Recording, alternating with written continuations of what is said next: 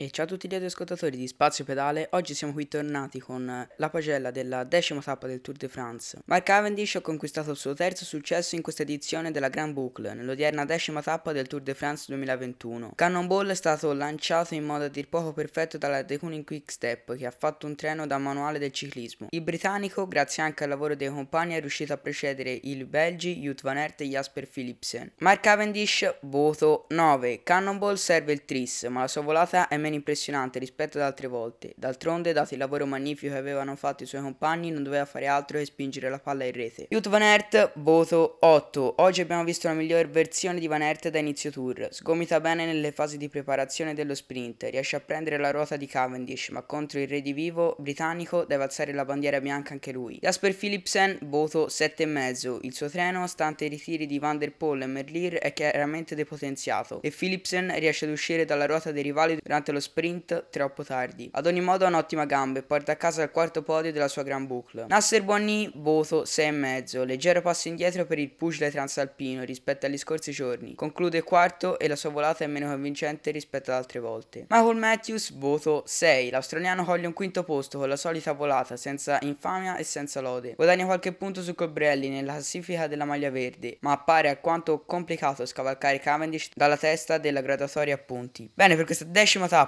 era tutto, noi ci sentiamo questa sera o domani per la undicesima tappa dove ci sarà la doppia scalata del Mont Ventoux. Da Spazio Pedale è tutto e adios!